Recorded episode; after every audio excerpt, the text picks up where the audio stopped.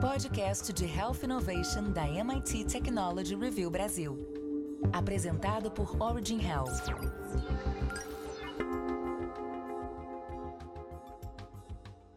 Olá, bem-vindas e bem-vindos ao podcast de Health Innovation da MIT Technology Review Brasil, apresentado pela Origin. Eu sou Laura Murta e estou na companhia de Camila Pepe e Jonas Sertório.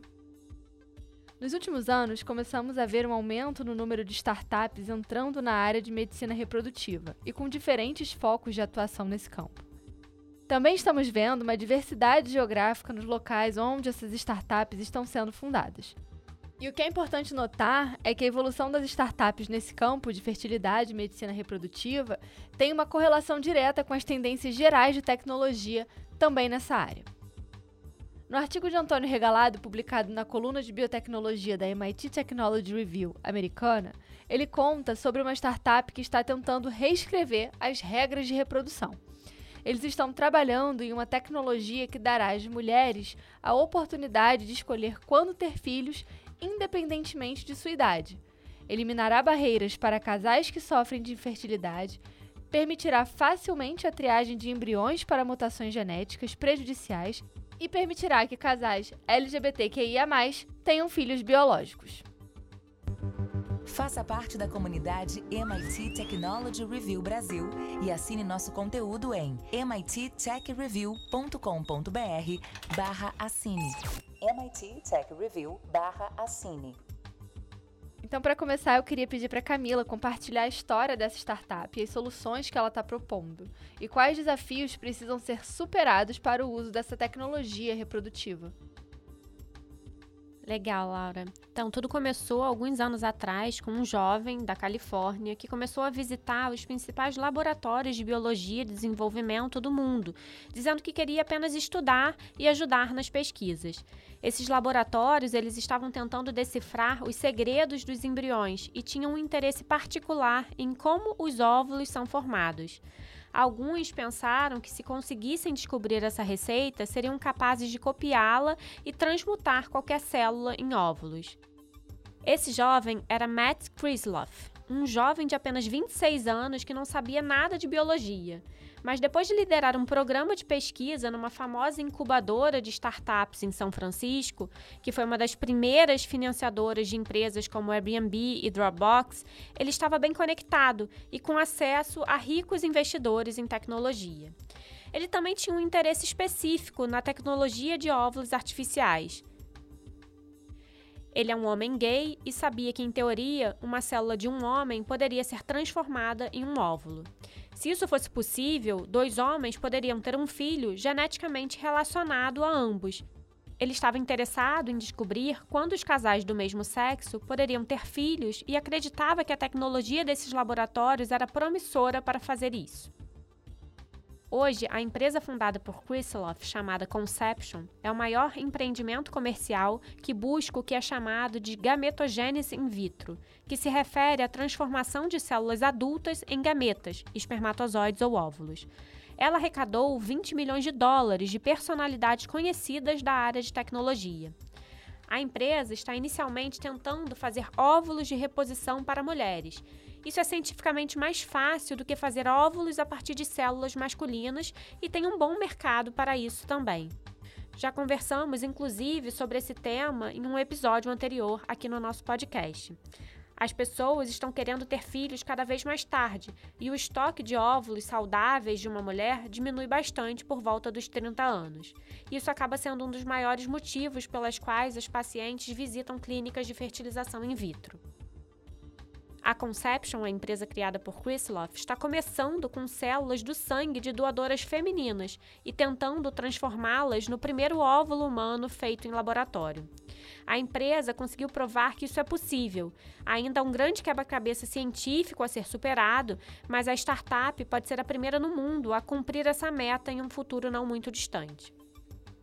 Se os cientistas puderem criar óvulos, isso quebraria as regras de reprodução que conhecemos, Mulheres sem ovário, por exemplo, por causa de um câncer ou cirurgia, poderiam ter filhos biologicamente seus.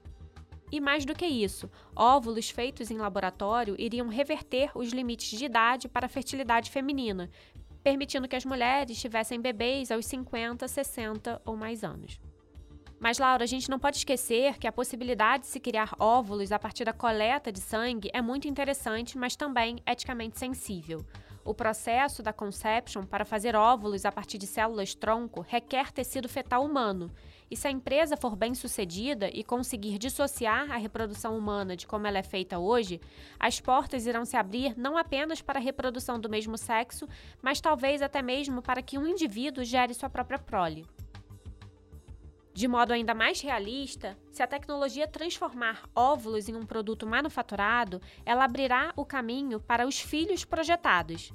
Se os médicos podem fazer mil óvulos para um paciente, eles também serão capazes de fertilizar todos eles e testar para encontrar os melhores embriões, selecionando os melhores genes para a saúde ou inteligência futura.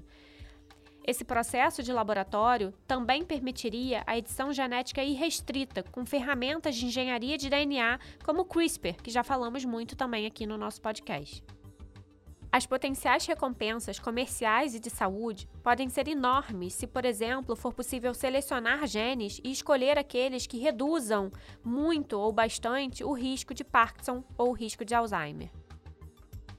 Dado esse contexto que a Camila trouxe, eu queria perguntar para o Jonas como é que a tecnologia de fabricação desses óvulos poderia funcionar. Então, Laura, o primeiro passo é coletar uma célula de um adulto, digamos um glóbulo branco, e convertê-la em uma célula tronco. Esse processo ele se baseia em uma descoberta ganhadora do prêmio Nobel chamada reprogramação celular, que permite aos cientistas induzir qualquer célula a se tornar pluripotente, ou seja, capaz de formar qualquer outro tipo de tecido. O próximo passo é persuadir as células tronco induzidas a se tornarem óvulos cuja composição genética corresponderia do paciente. É a última parte que é o verdadeiro desafio científico. Certos tipos de células são muito fáceis de se fazer em laboratório. Deixe as células tronco pluripotentes em um prato por alguns dias e algumas começarão a bater espontaneamente, como o músculo cardíaco.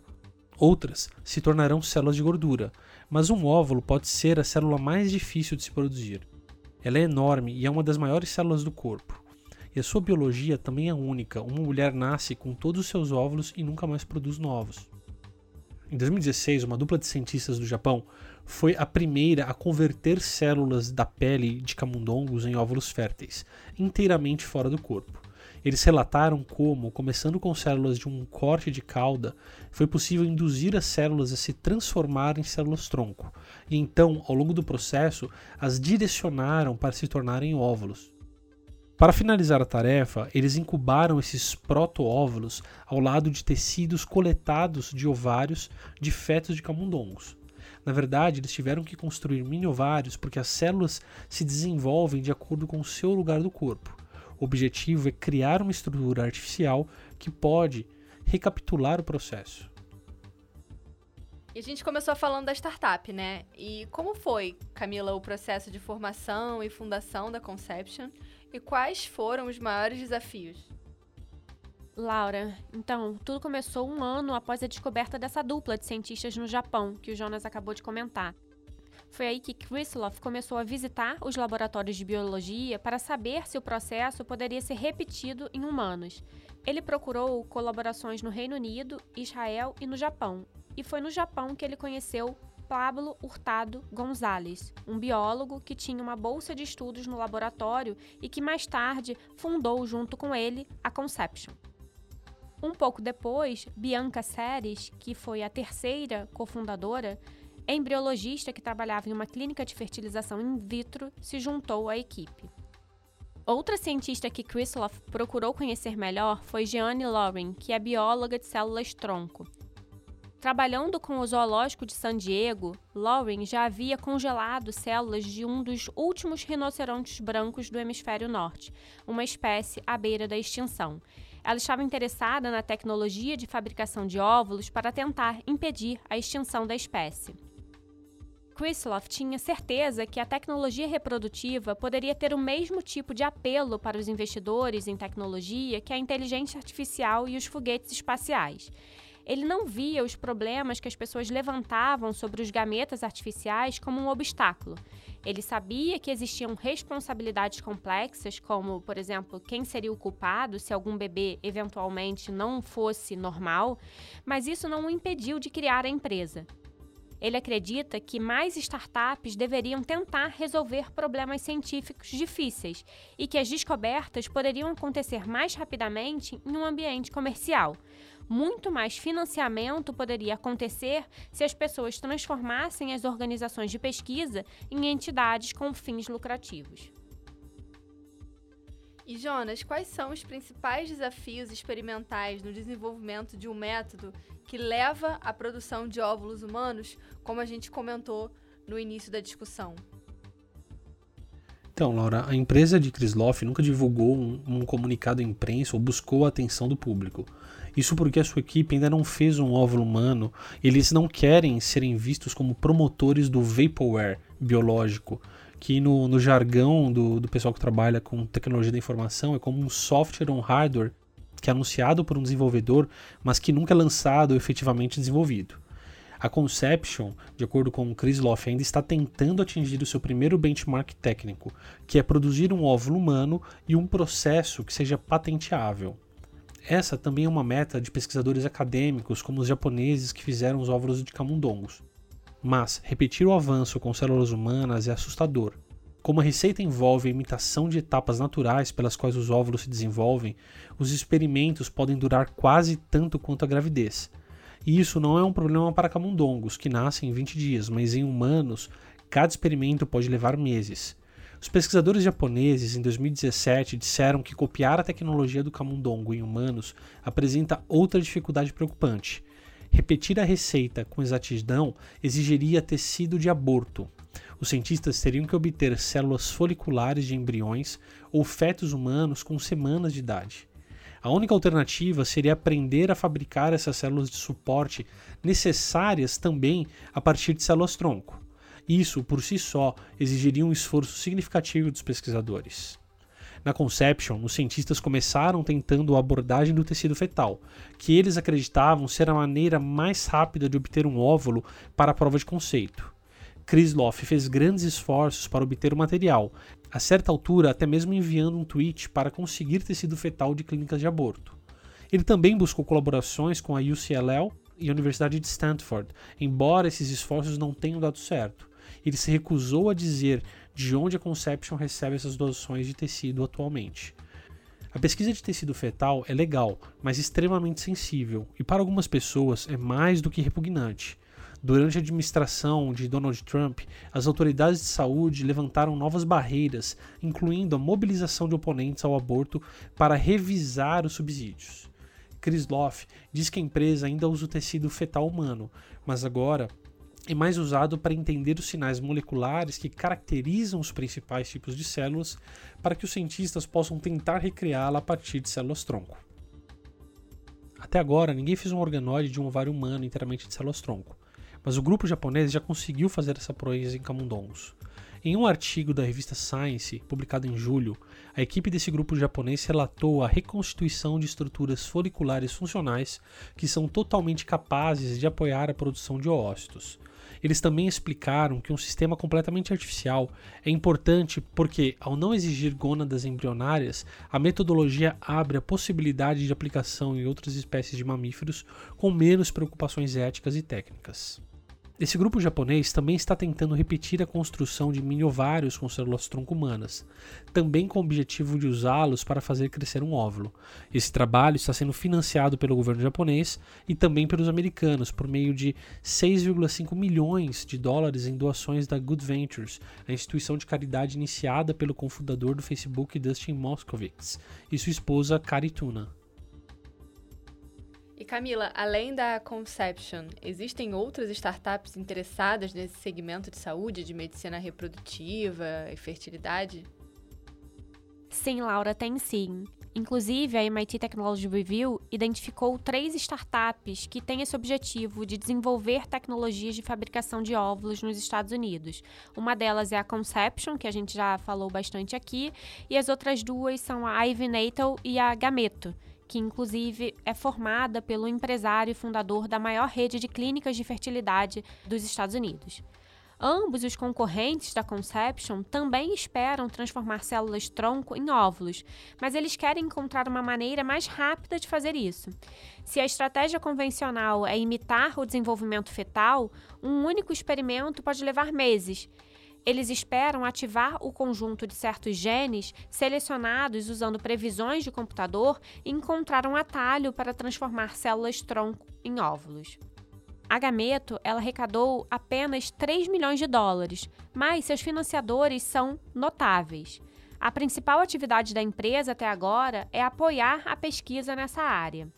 A empresa sabe que o que está sendo pesquisado é algo experimentalmente difícil de alcançar, mas acredita que, se conseguir, poderá mudar o curso da humanidade.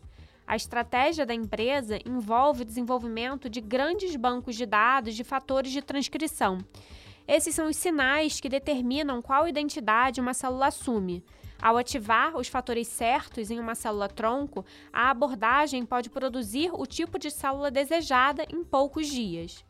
A estratégia provou ser 50 vezes mais rápida do que outros métodos, mas ainda é necessário saber quais genes estão ativos nos ovários de um embrião em diferentes estágios da gravidez para tentar copiar os padrões o laboratório ainda está aguardando uma aprovação de ética antes de prosseguir com os experimentos de fabricação de óvulos. Mas, Laura, um ponto importante aqui é que o fato de nenhuma das startups de óvulos ser muito grande reflete os consideráveis riscos científicos e éticos ainda envolvidos na tecnologia. As pessoas estão apostando pequenas quantias na ideia de que é mais fácil do que qualquer um pensa, mas o processo de desenvolvimento é difícil e pode se tornar bastante longo. E para terminar, eu queria perguntar para o Jonas quais são as perspectivas futuras, né, se tratando de biotecnologia, nessa área né, de fertilidade, de medicina reprodutiva. Então, Laura, muitos pesquisadores acadêmicos acreditam que fazer óvulos é uma tarefa sutil e complexa e que não deve ser apressada. Isso inclui os biólogos do Japão que primeiro transformaram as células de cauda de um camundongo em óvulos e depois transformaram esses óvulos em camundongos. Esses pesquisadores japoneses acreditam que empreendimentos comerciais tentando copiar a técnica em humanos podem ser prematuros.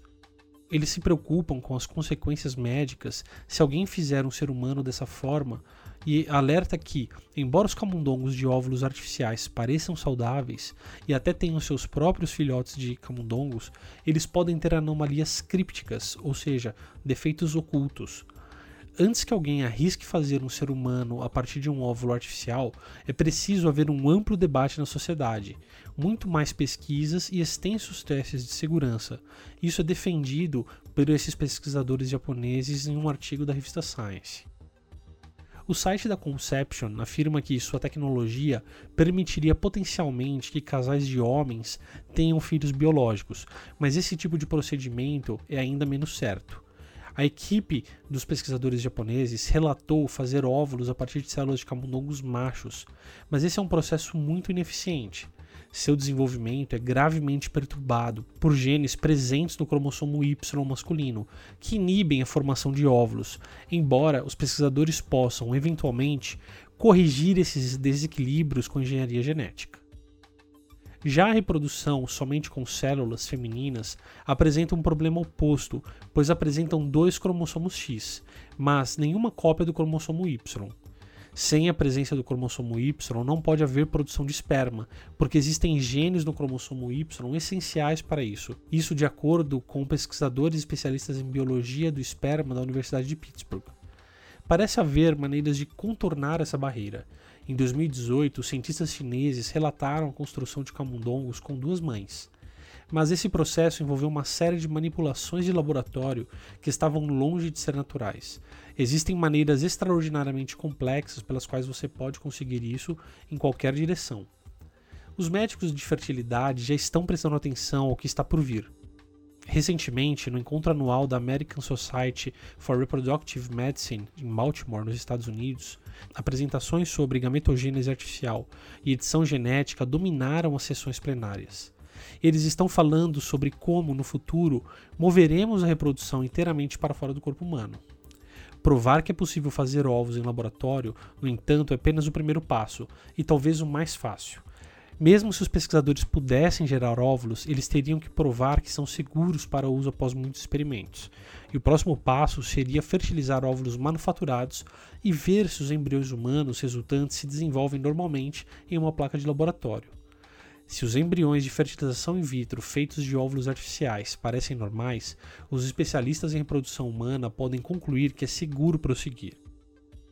O caminho é fazer embriões, testá-los geneticamente e ver se é possível detectar alguma diferença entre um embrião feito assim e o normal.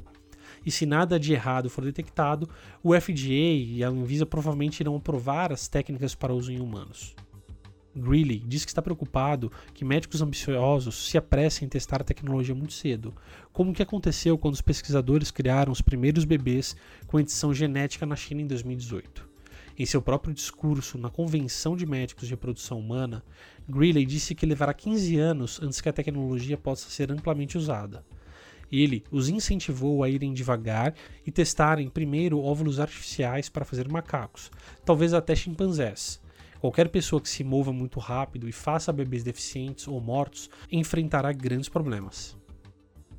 Eu queria lembrar que a gente também tem um episódio falando sobre congelamento de óvulos, né? Uma discussão importante nesse sentido de fertilidade e medicina reprodutiva, em que a gente discute alguns aspectos éticos também, questões de regulação e também do congelamento de óvulos por motivos sociais. Então eu queria te convidar para escutar esse nosso episódio que está imperdível. E não deixe de seguir a gente nas redes sociais, arroba MIT Tech Review BR e também no seu aplicativo de preferência. Semana que vem tem mais e eu espero você. Até lá! Você ouviu o podcast de Health Innovation da MIT Technology Review Brasil, apresentado por Origin Health. A maior publicação de biotecnologia e saúde no mundo, agora no Brasil.